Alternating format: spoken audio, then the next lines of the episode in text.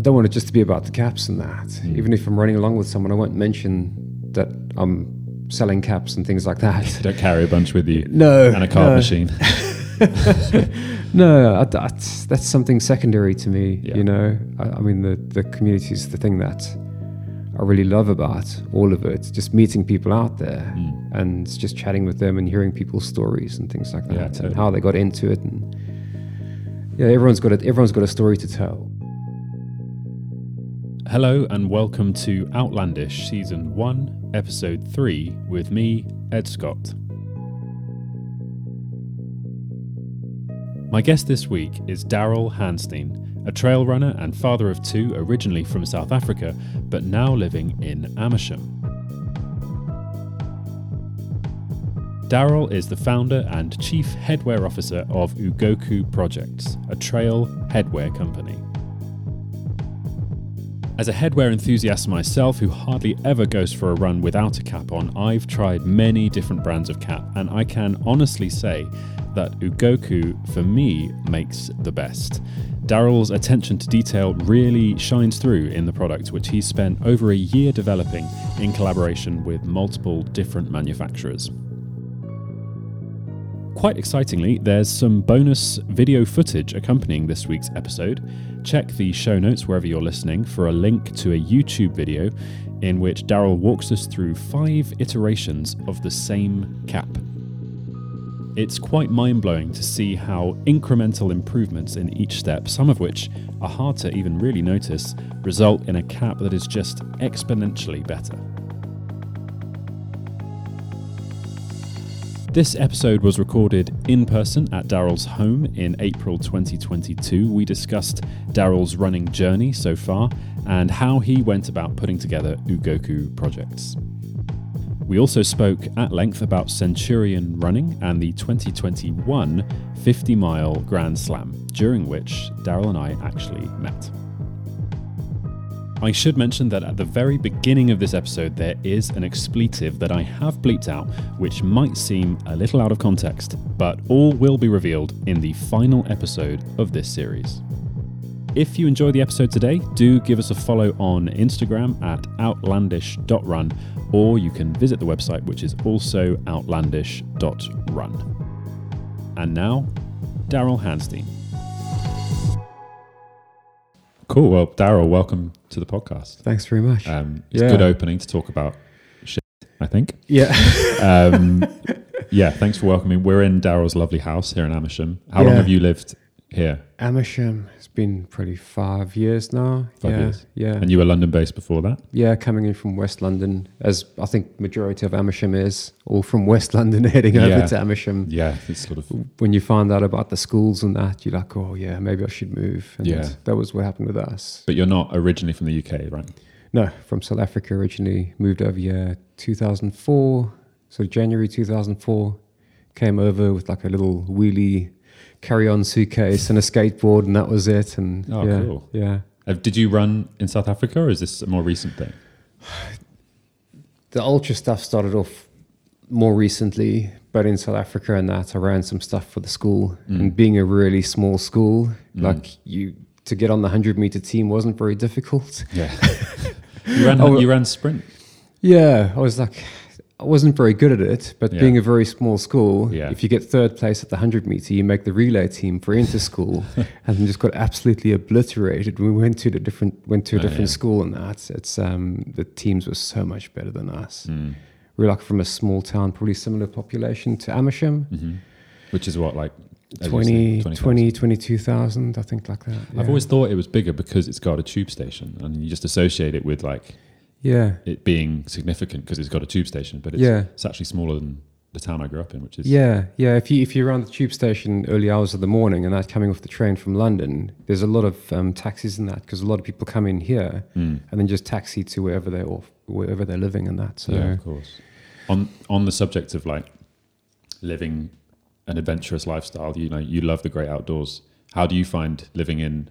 Living in in the southeast um, in Amersham, like you're right on the footsteps of the Chilterns here, right? So you've got a lot to explore. Yeah, yeah, I love it. That yeah. was the best part about moving out here because we were in Northolt before we came out here, mm-hmm. and um, I'd often head over to that park where you got the three lumps, which is all the... Oh, right. Do you know the three hills when you're heading on the A forty? There's oh, a, possibly. Yeah, I think so, yeah. There's those three hills, yeah. And that was all waste dumped from Wembley. Oh, great. They were dumping it there, and then that was the sort of thing they were going to do, was make the park, you know, a lovely park with mm-hmm. a couple of little lakes at the back, little ponds.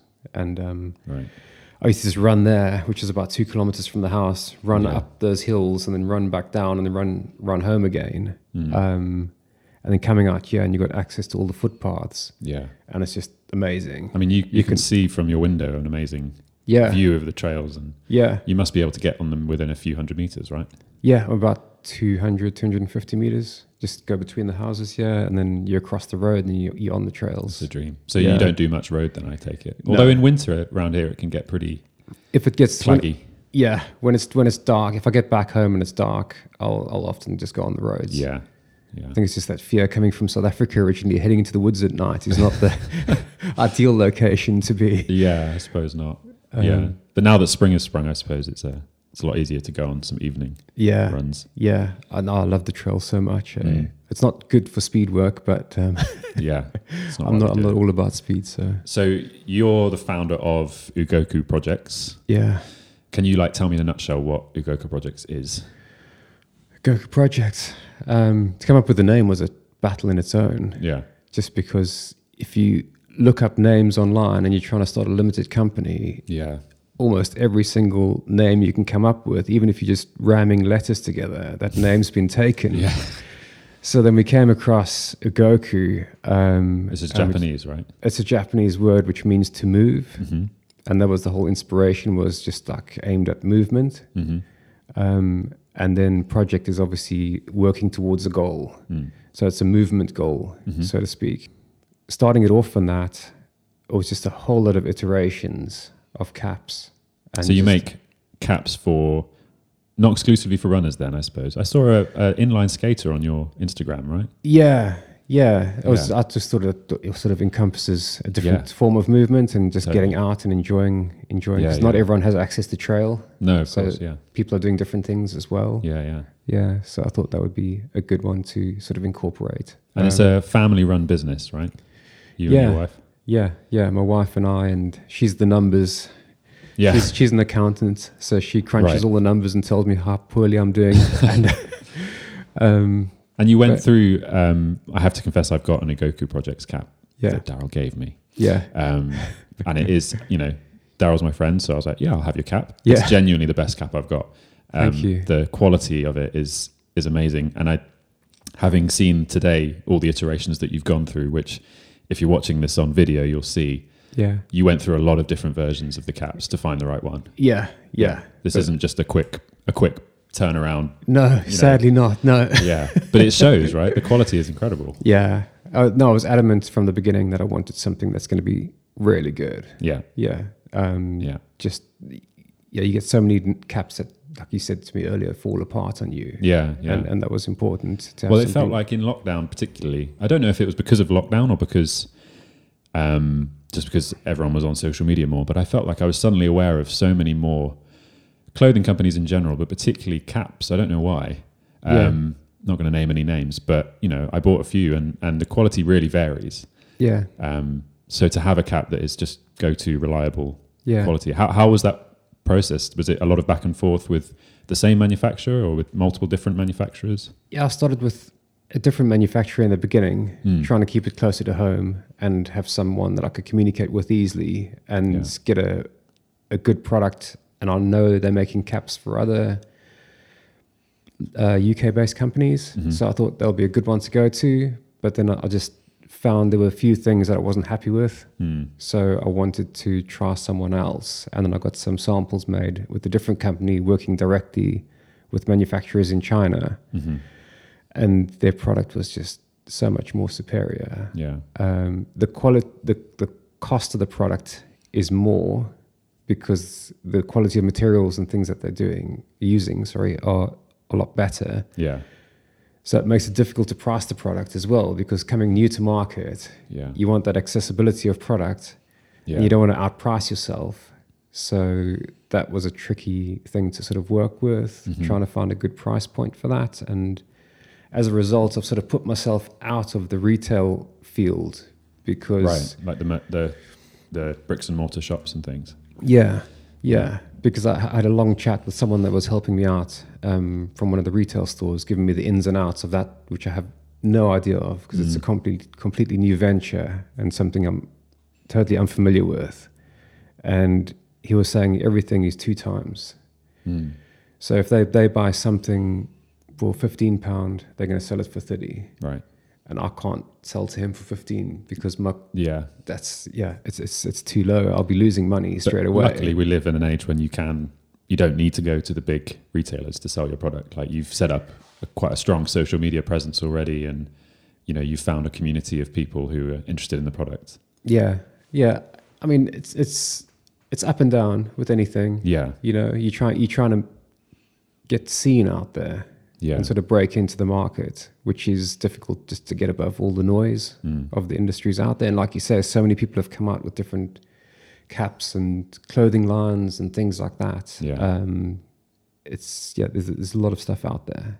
In terms of design, like the actual aesthetics of the hat, like you've got this pink and blue one that I love, and it's got this amazing uh, flower design on the inside. Like where did all that come from? Is that your work or is that images you found or? Oh, that's... Um, Yeah, from the beginning, I, I, I had certain ones that I wanted to have, and I wanted. That's the irony of the of the pink and blue one mm. is I thought it would be like a more feminine based cap. Yeah, but majority of the guys go for that one. Yeah, I love it. Um, and I actually enjoy that one myself as well. Um, but I wanted to have this um, Sakura sort of blossom season cap that was going to be the one, and then the mountain one was going to be the other one. Mm. And then the other cloud one was just going to be, yeah, another one of the caps in the line. And I wanted to have two versions of that. Um, the panel cap sort of aiming towards the sort of, I don't know, race day cap, so to speak. Yeah. And then the, the trucker, more ultra runner sort of style yeah, cap. Yeah, out, um, in the, out for a long day. Yeah, yeah, yeah. And just to be comfortable on that on that long day and things like that. And then yeah. also when I went traveling in that, this goes back to the origin story of Ugoku. When I went out traveling, um, like around South America and different places, I always had a cap with me. Yeah. You know, we had this had these cheap caps from Bali originally that oh, we picked right. up there at the market. Yeah.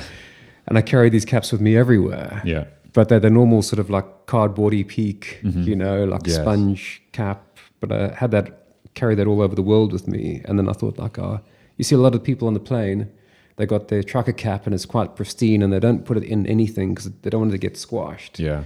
And I wanted something that you could just throw in somewhere, let it get squashed, pull it out and it takes its shape again. You can stick it. I mean, the race ones, you can definitely stick down the back of your ultra pack. Like you don't need to be wearing it all the time. Yeah. It's so foldable. Yeah. And it's the same with the trucker. I yeah. wanted the same thing with the trucker just to have that where you can squash it down and not worry about it. Yeah.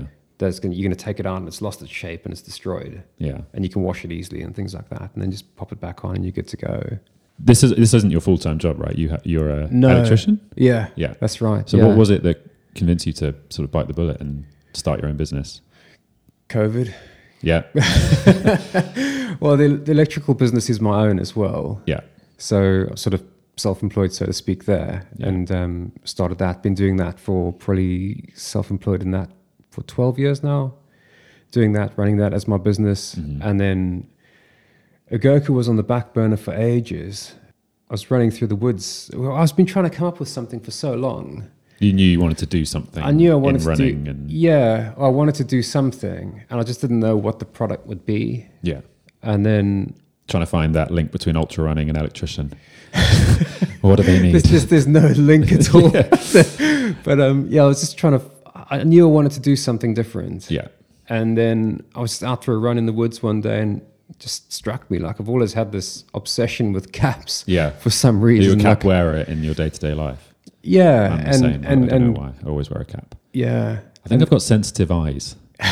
I'm, I'm always conscious that when I, like when I'm in a, a really white place and the sun is bright, I, yep. I have to like squint. Yeah. Um, And I can't wear sun. Well, I can wear sunglasses, but I've got glasses. So you got glasses, it's awkward. So it's harder. Yeah. So yeah, I'm always wearing a cap. Yeah, yeah, yeah. And just growing up, I used to collect them. My dad mm. was a mechanic, and then right. he used to bring back some of these like mechanic product based caps. Yeah. Like you get Champion spark plugs and things like that. Yeah, he used yeah. to bring these caps home and I used to collect them. And then I have like the A-Team cap, the Airwolf cap. This is dating me badly, but I had, have no idea what you're saying. I'm sure you know. Well, I guess, I mean, when you think about the fact that you run ultra marathons, which we'll come on to, yeah, I guess it's not necessarily surprising that uh, you are comfortable sort of trying new things and, and experimenting a bit. Have you always kind of been that way, a bit of a free spirit, a bit of a...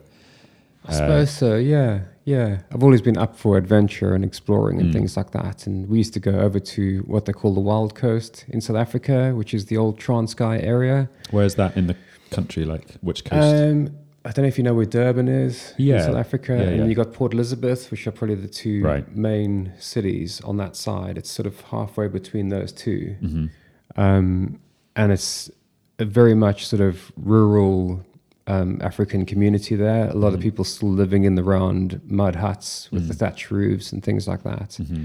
And we used to often hike up there. There's good surf up there. A lot of people go up there for surf, but you can buy like buckets of crayfish for super cheap. Oh, and then wow. you just like, yeah, you camp out there, you've got a fire, some crayfish on the fire, just like awesome lifestyle. Yeah. Because one of the things that this podcast is about is, you know, the southeast of England is is one of the most crowded corners of England, and living and enjoying the outdoors can seem like not possible here if you don't know about it. Mm. You, coming from South Africa, which is such a much more remote country, much more untouched in some ways by civilization, like is that was that a noticeable shift in culture? I know it was so long ago, but it just felt very squashed, yeah. didn't it? The space, yeah. you're just lacking that space. Yeah. Whereas over there, you got so much of it, mm-hmm. um, and land that's presumably less, a bit more wild. Yeah. I mean, there's really no, particularly in the southeast of England, there's really no area that's not been touched, even woods and stuff. They're yeah. Man, they've, they've been shaped by people. Yeah, yeah. Yeah.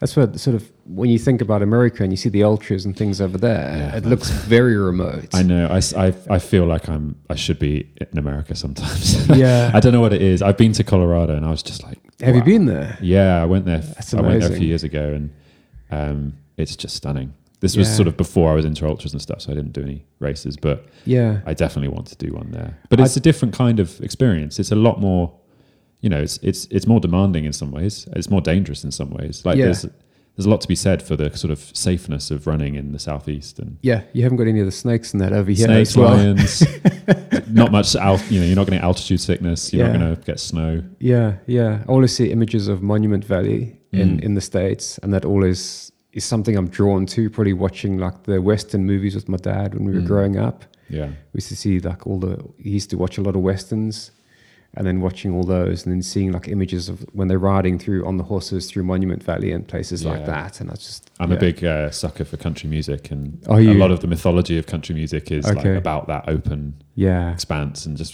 sort of yeah. being a free ranging cowboy. Yeah. Which I'm very much not, but I'd like to pretend I was. Yeah.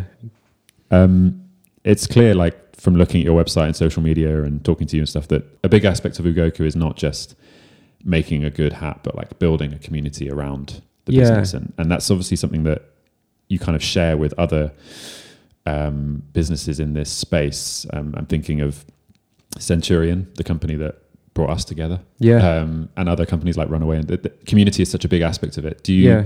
Is that something that is really important to you as a business? Yeah, for sure. Absolutely. I mean, that's on my Instagram. If you see, I probably link back to lots of other people on mm. there. Um, I do link back to a lot of other people on there. And that's, mm.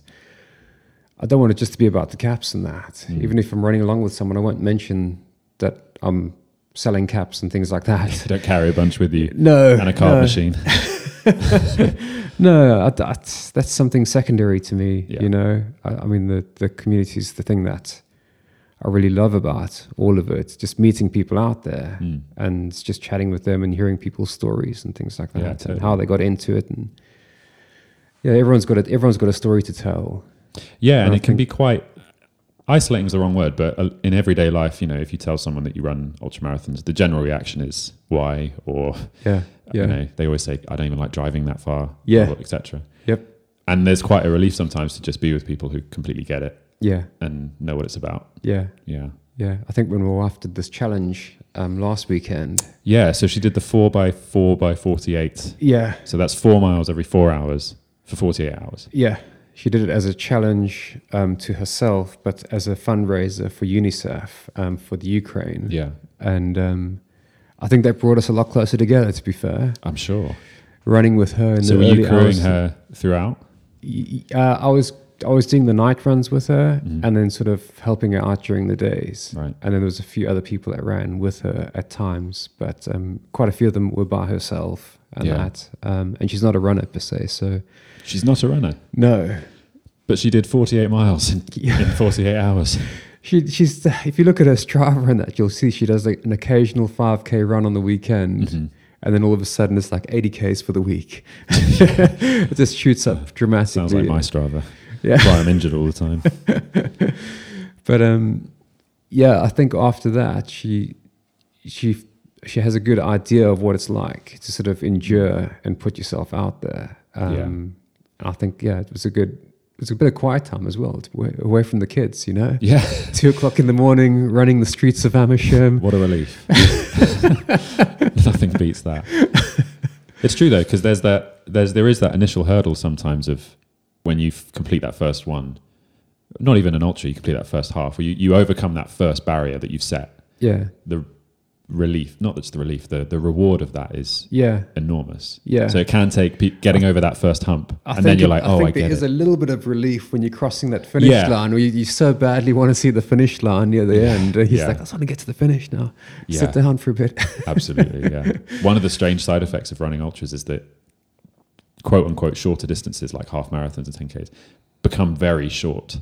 Yeah. Like, yes, they're more intense, but when you get to eight K in a ten K race, you're like, I've only got two K to go. That's basically, yeah. in ultra terms, I'm done. Yeah. yeah. So that's a nice side effect. I think holding on, because you know how long you can hold on for during an ultra, and then you, that, that suffering for two hours is nothing compared to the yeah. six hours or, exactly. the, or the ten hours or yeah. however long you're going to be out there. Exactly, yeah. So you feel like you can hold that push. Well, for, if you're two hours longer. From the finish line in a fifty mile race, you're already thinking about, you know, you're yeah. in the closing stages. Yes, yes, yes. Yeah. That's when you let everything lapse, all the nutrition yeah. and the hydration. It's like, oh, I'm almost there. Dive into the woods.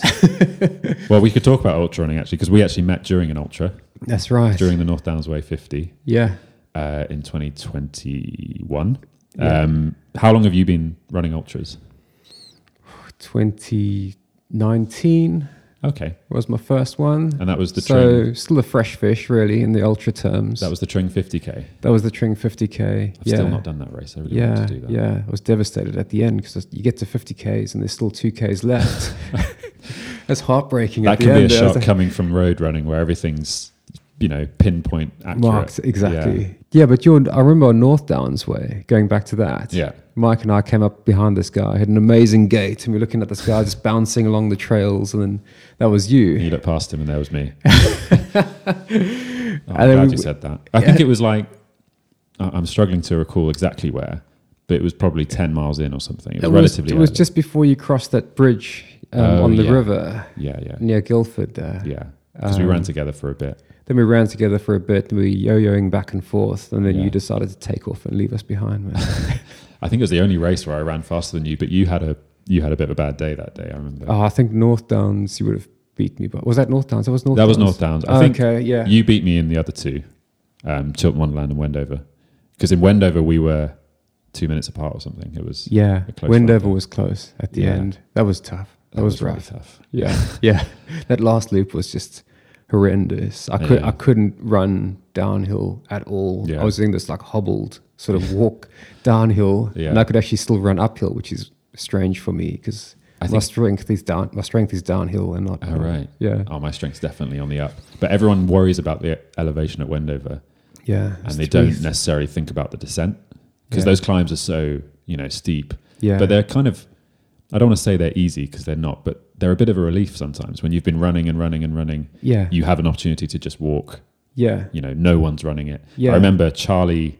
Oh, I've forgotten his surname now. Charlie Harper. Charlie Harper. He obviously lap, lapped us all. Yeah. Um, when he lapped me, which I'm glad to say he only did once. Yeah. he. Um, it was on one of those climbs. It was on, I think, Chilton Screaming is the name of that one. Um, and he, I was quite relieved to see that he wasn't much faster than me on the climb. Like, there's a kind of maximum speed you can do those climbs. Yeah. And then when we hit the flat, he was just gone. Gone. You know, he yeah. was yeah. sub five minute yeah. pace. He was absolutely flying. Um, I don't know how they do that. I don't know how they maintain that quick speed over that distance. It's just incredible. Yeah. I found after thirty-five Ks, I'm already in the pain cave. Yeah. yeah. Because you're doing the it, South Downs Way one hundred, right? This year. Yes. So yeah. that's... I don't know how I fell into that. Is that yeah. Have you done longer than fifty miles before? No, fifty miles was the farthest, and I was supposed to have the Serpent Trail as my stepping stone right. after North Downs, which would be the Serpent Trail one hundred. Yeah. You did the fifty K. I did, yeah, yeah, yeah. It was an amazing race. Yeah. yeah. So a friend of mine, Mike, that I was supposed to be running the one hundred K with um, last year, I got injured on North Downs. Oh, I hurt yeah. my ankle and my foot badly yeah. and my Achilles. Um, so I deferred that to this year. Right. So I haven't had that stepping stone to the one hundred K as yet. Yeah. And I'm going to be jumping into the one hundred mile. It's a long way. Yeah. But I just figure I need to just back off the pace and just go mm. at a much more conservative pace. Do you think like the Grand Slam was was helpful in that regard? Because it was this year-long project. It wasn't about any one race. It gave you that real sense of perspective. Because I, I felt like on each of them, maybe with the exception of Wendover, because it was the final one, I wasn't really thinking about running a fast time in that race. It was all about like staying healthy, staying fit. Yeah, and that's why I was a bit panicked after North Downs, because North Downs I was injured, and then I was in physio for two months mm. trying to come back from that and try to be ready for Chiltern Wonderland. Which yeah, lucky there's a big gap there, isn't there? Exactly right, exactly right. Because I had a niggle after South Downs, mm. and then I went into so North Downs. They're so close together, and they were even closer because of COVID. They were five weeks apart, I think. Yeah. Yeah, so after ten Ks into North Downs Way, I could feel my Achilles. Mm. And then thirty-five Ks in, I was in pain and mm. just like hobbling along. And then I, I walked a good portion of that mm. and then just try to run the last bit. Well, I um, have to say I'm relieved, because in the uh, Grand Slam table, I finished above you, but only because of that race. All the other where, ones, where, you were where faster. Did, where did you come in the Grand Slam table? Then? thirteenth, I think. Okay, I, think I was fourteen. Yeah, yeah. Yeah, yeah. yeah. So. I didn't even know about that Grand Slam table. And I, I remember at uh, the start line of Wendover Woods, yeah. there's another guy that was running at Ray. I, I met him through through the slam, because yeah. you meet a lot of people through the yeah, slam. Yeah, definitely. And he mentioned to me at the beginning of that, so he's like, oh, I just need to stay ten minutes ahead of you and I'll beat you on the slam table. So I was like, the whole thing, I was like, I wish We'd worked out the average. Well, I wish you had never mentioned that to me, because yeah. then I, the whole way through Wendover, I was trying to just stay ahead of Ray. Did you Did you stay ahead of him? Yes. Well, we saw him, because you know some of those loops, you can see each other because you sort of cross over yeah. the loop. Yeah. And you could see each other, and I saw him, and he was probably half an hour behind me. Oh, uh, right. So I was like, oh, Ray, you better pick up the pace if you're going yeah. to get that ten minutes. I think, but going into Wendover, I think I was eleventh on the slam on the slam table. Okay. Um, so I dropped two places. So either I had a bad day or someone had a really good day. But yeah, there was um, two guys out there that I chatted to, and they they were on, on a mission. Really? So I think they were yeah. yeah. They wanted to finish high on the slam. I table. think I, I I made a strategic error that I'm going to correct next time I go to Wendover, which is which is this year, which is on the first loop. I took it really easy, um, literally off the start line. Yeah. And that is obviously a good strategy in ultra running, but this is the one race where it's probably worth going a bit faster, because the queues Do you on, think those, so? on that first climb, yeah, I was stood in a queue for like five minutes. It took so long to get uh, out. Okay. So okay. I, I lost a lot of time on that loop. Yeah. Um, I went, yeah, I had run the course. Because you and Chris took off. Chris was like in twelfth place or something at the first aid station. Yeah. I'd, I'd, I'd, I'd a few, probably maybe a month before, I, don't quote me on that, but um, I'd run the course with Chris. He knows the course super well. This is Chris Peters. Yeah. That we're talking about. Yeah. So he knows the course super well. So I wanted someone that could show me the loop, because yeah. I, I don't know the loop. And without on, when you're not there on race day, it's very hard to navigate. Yes, and and even the G P X on the watch, and the, the, the amount of little parallel paths and things in yeah, the wood, yeah. woods there. It's, and it's, the, it's, that it's, gully going down yeah, towards the Ridgeway. Yeah. So he showed me the loop, and we did a couple of loops there, and Um, I think we went back again and, and did um, another two loops, mm. and we went out super hot on those two loops. Mm. And at the end of that, which is twenty miles, it's ten miles a loop. Yeah. I, I felt like I was a, I'd already done thirty miles, you know. So I thought not to go out too fast on the first loop, but then come race day, you end up excited, and mm. I'm always super excited for race day, and I get there. And then um, we went out, and when I saw the time we had finished the first loop, I was like, oh, we went out too fast. Mm. What was the um, time, do you know? Oh, it must have been like one fifty or something like that, which oh, for yeah. ten miles doesn't sound fast, but the amount of elevation yeah. on that course is yeah, ridiculous. Yeah, that's pretty fast, yeah. yeah. Anyway, stats, race stats, yeah. who cares? Um, it was a great experience. Actually, each race, one thing that was really struck me, and coming back to the subject of, you know, living in the Southeast, was that each of those four races was so different, even though... Mm. On paper, you know, they're not far apart. They yeah. have their own character, and yeah. it was a real nice opportunity to, particularly also because they were at different times of year. Yeah. It was a real nice opportunity to explore, you know, our, I guess the Southeast's four main, well, three main points of interest, which are South Downs, North Downs, and the Chiltern Hills. Yeah, um, and Wendover being a particularly cool part of yeah. those hills. Yeah, little ancient woodlands over there. Yeah, yeah, really awesome climbs as well. A little bit Barclay-esque on some of those climbs. Um, so to coming back to Ugoku, you started the business, you launched it at the end of last year. Yeah, that's right. And how's that been, how's it been going? Yeah, right. Yeah, good, good. I, f- I feel like it's ups and downs, you know, you sort of hit a patch and you think, oh, it's taking off. And then all of a sudden it goes quiet for a bit. And then yeah. You, then it, yeah. So it's up, up and down at the moment, just trying to get visibility and get out there. And are you, are you planning more captions, or are you focusing on the ones you've got at the moment? Uh, I've got, in my head, I've got a whole product line, mm-hmm. but it's just bringing that, getting getting the funds in, sort of the yeah. balance of getting money in to get the next product out yeah. and things like that. Um, and are you going to stick with headwear, or, or are you going to branch out?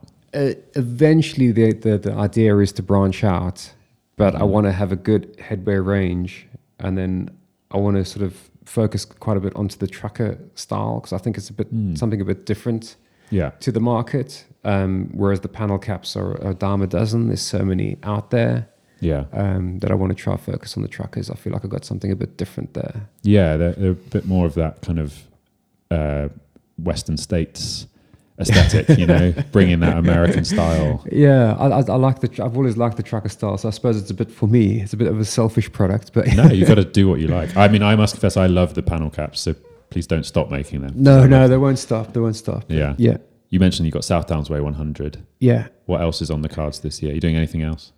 Yeah. So I've got the next one is um, the Chiltern Ridgeway um, oh. with Runaway Racing. Oh, awesome. Is that yeah. the fifty K? The fifty K. Yeah. That'd be great. It's one I've been wanting to do for ages, actually. I saw it when it first came out, and yeah. um, I've just been procrastinating on it. Have you run a Runaway event before? No, I haven't run. I've run some of their social runs. Yeah. But I haven't done any of their races. So I'm They're quite, really good. Quite keen for that. Yeah. Shout um, out to Chris. They're really amazing. Yeah. Amazing events.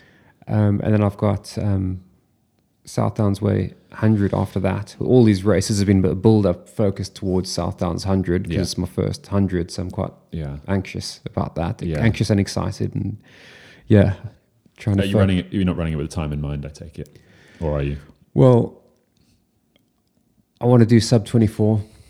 Because everyone wants that one-day buckle. Yeah, that's the goal, isn't it? You need you need to get that. Um, if it's a good day, I'd like to do twenty-two, mm-hmm. but that's ambitious. I think I read somewhere, someone did some calculations that, based on finish times, that if you do the first fifty miles in around ten hours, you're on track for twenty-four, because you'll slow down quite a lot in the second. Okay. But ten hours is still relatively brisk. You know, for fifty miles. It's it not relaxed. No, it's not. Yeah. No, no, so, especially with those hills as yeah, well. Yeah, exactly, yeah. And the weather, I mean, June, it could be anything, but in the past, that's been a really hot race I've seen. Yeah. Um, I think the, the year you, we ran it was really hot as well. At the fifty? Yeah, the it South was, Downs fifty, was, it was a warm day. I remember getting was. sunburnt out yeah, there. Yeah, I got sunburnt. It wasn't like hot, hot, but the sun was ferocious. I actually got burnt on the right-hand side of my face because that was the south-facing side. Yes, because you're travelling point to point. Yeah, so you're always going in the same you've direction. You've always got the sea on your right. Yes, and, and the sun on the same side. That's going to make an amazing Strava file as well, these direct, these these linear races that Centurion do. Just yeah. on Strava, they look so awesome because you yeah. literally traverse like yeah. half the country. Yeah, just getting back to the car one hundred miles away. Oh, God, yeah. The transport involved. Yeah. Yeah. yeah. Um, but then I got uh, Serpent one hundred K, which was deferred. Oh. When's got, that, July? That is July. That's actually three weeks after the one hundred, oof. Which wasn't planned, but it's deferred, and I can't defer it again because I've yeah. already deferred it once. See how you feel. Yeah. It's an awesome It'll race. Slow. Yeah. The trail looks amazing. It's stunning. As well. Yeah, absolutely stunning. Yeah. It's a proper trail runner's run. It's not like wide... Uh, footpaths and chalk. It's like zigzaggy, beautiful, te- not technical to run, but just really keeps you interested, you know. It's yeah, not just that's this, my type of race. I yeah like that. It's really really fun. Yeah, amazing. And on, on Strava it looks ridiculous because you I think the start and finish are like ten miles apart, but you just like I zigzag like, all the way around. Yeah, it's the serpent shape, isn't it? Yeah, yeah, yeah, yeah. A really cool race. So the the question I want to ask to wrap up is, you've run all the Grand Slam races, you've run a lot of places in the Southeast. What is your favourite Southeast scenic spot? Oh, you're putting me on the spot now. Where do you where do you feel happiest? Could be your own backyard here in Amersham. Yeah, I'm, I mean, for me, the race that I really enjoyed, um, and I probably just just loving the Chilterns so much, would be the, the Chiltern Wonderland fifty. Yeah, I just love that race. I mean, there's so much on it, and it's so different. And there's some runnable sections. There's some steep climbs. It's yeah, that windmill climb. That windmill. I didn't climb. know about that going in. You didn't? No, and you can see it from there's, about a mile out. You can see the straight because it's like a straight line up the hill. Yeah, I just thought surely that's not where we're going. Yeah, please, please yeah. no. That is that is a hectic climb. Yeah, yeah, yeah. yeah um, that's an amazing course. Yeah, I don't even think you can eat on that climb. No, it's just, it's just very much hands on knees climbing up that. Yeah, I got to the top of that and the bloke in front of me just sat down and Did I he? got a picture of him lo- looking over the view. Trying to recompose himself. Yeah, I don't think that's even halfway, is it? It's it's no, maybe it's, twenty it's, miles in or something. Yeah, it's not that far in. Yeah, yeah there's yeah. a beautiful spot to run. And they've done a really good job with that course. Like, yeah, it feels so, it feels like they've really worked to pick the best spots. It's not just a random loop. Yeah, yeah. yeah. I think staying, yeah, you got you got you got very little road. There's yeah. lots of trail, and even the road you're on though, it's that nice country road. It is quiet, like you know, lane style. And the time of year with the, you know, it being almost autumn, end of summer, it's such a lovely time to be out all day. Yeah, I mean that last section as well because you're going through the woods and that on the last sort of stretch. Oh, yeah.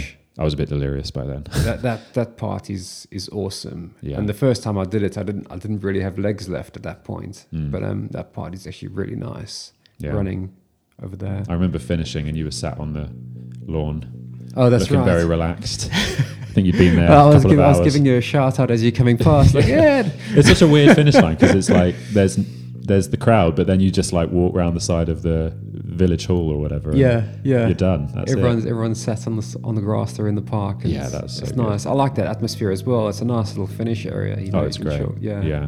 yeah and you can you can clap everyone coming on that last stretch. And yeah, I, I like that. Where you can sort of yeah just enjoy the rest of the day. That's definitely a race I want to do again. Just yeah. for the for that atmosphere. Yeah, yeah, definitely. Awesome. Well, thanks so much, Darryl. Oh, you're most welcome, man. And uh, yeah, yeah, hopefully it's uh, all concise and makes sense. And it's a rambling mess, if I'm honest. It's nearly That's impossible. My side, yeah. I hope you enjoyed my chat with Darryl as much as I did. When I was putting together this podcast and thinking about who I'd like to talk to, Darryl was pretty much top of my list. In fact, he was the first guest that I interviewed. Although he'd never brag about it, he is an excellent conversationalist, and we've always just had such great chats in the past, whether we are out on the trail or just sat outside a village hall in Goring, feeling pretty exhausted. If you want to find out more about Darryl's amazing headwear company, and I really recommend that you do, you can head to ugoku projects dot com, that's U G O K U, and then projects, or you can follow the company on Instagram at Ugoku Projects. And do remember to check out that YouTube video in the description if you haven't already. Tune in next week when I will be talking to a true legend of the London trail running scene, David Bone. One half of coaching duo Daz and Bone, David and his business partner Darren Strachan co-direct Camino Ultra, a running events company offering ultramarathon races right in the beating heart of the U K's capital. During the episode, David told me about how he fell in love with exploring London's hidden green spaces during the twenty twenty covid nineteen pandemic.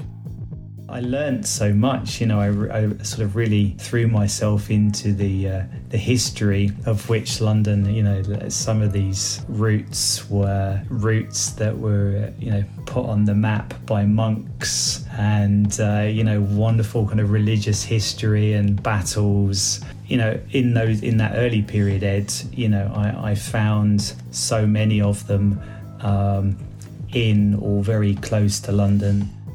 There are no bonus clips this week, so all that is left for me to say is have a great week, and I will see you next time.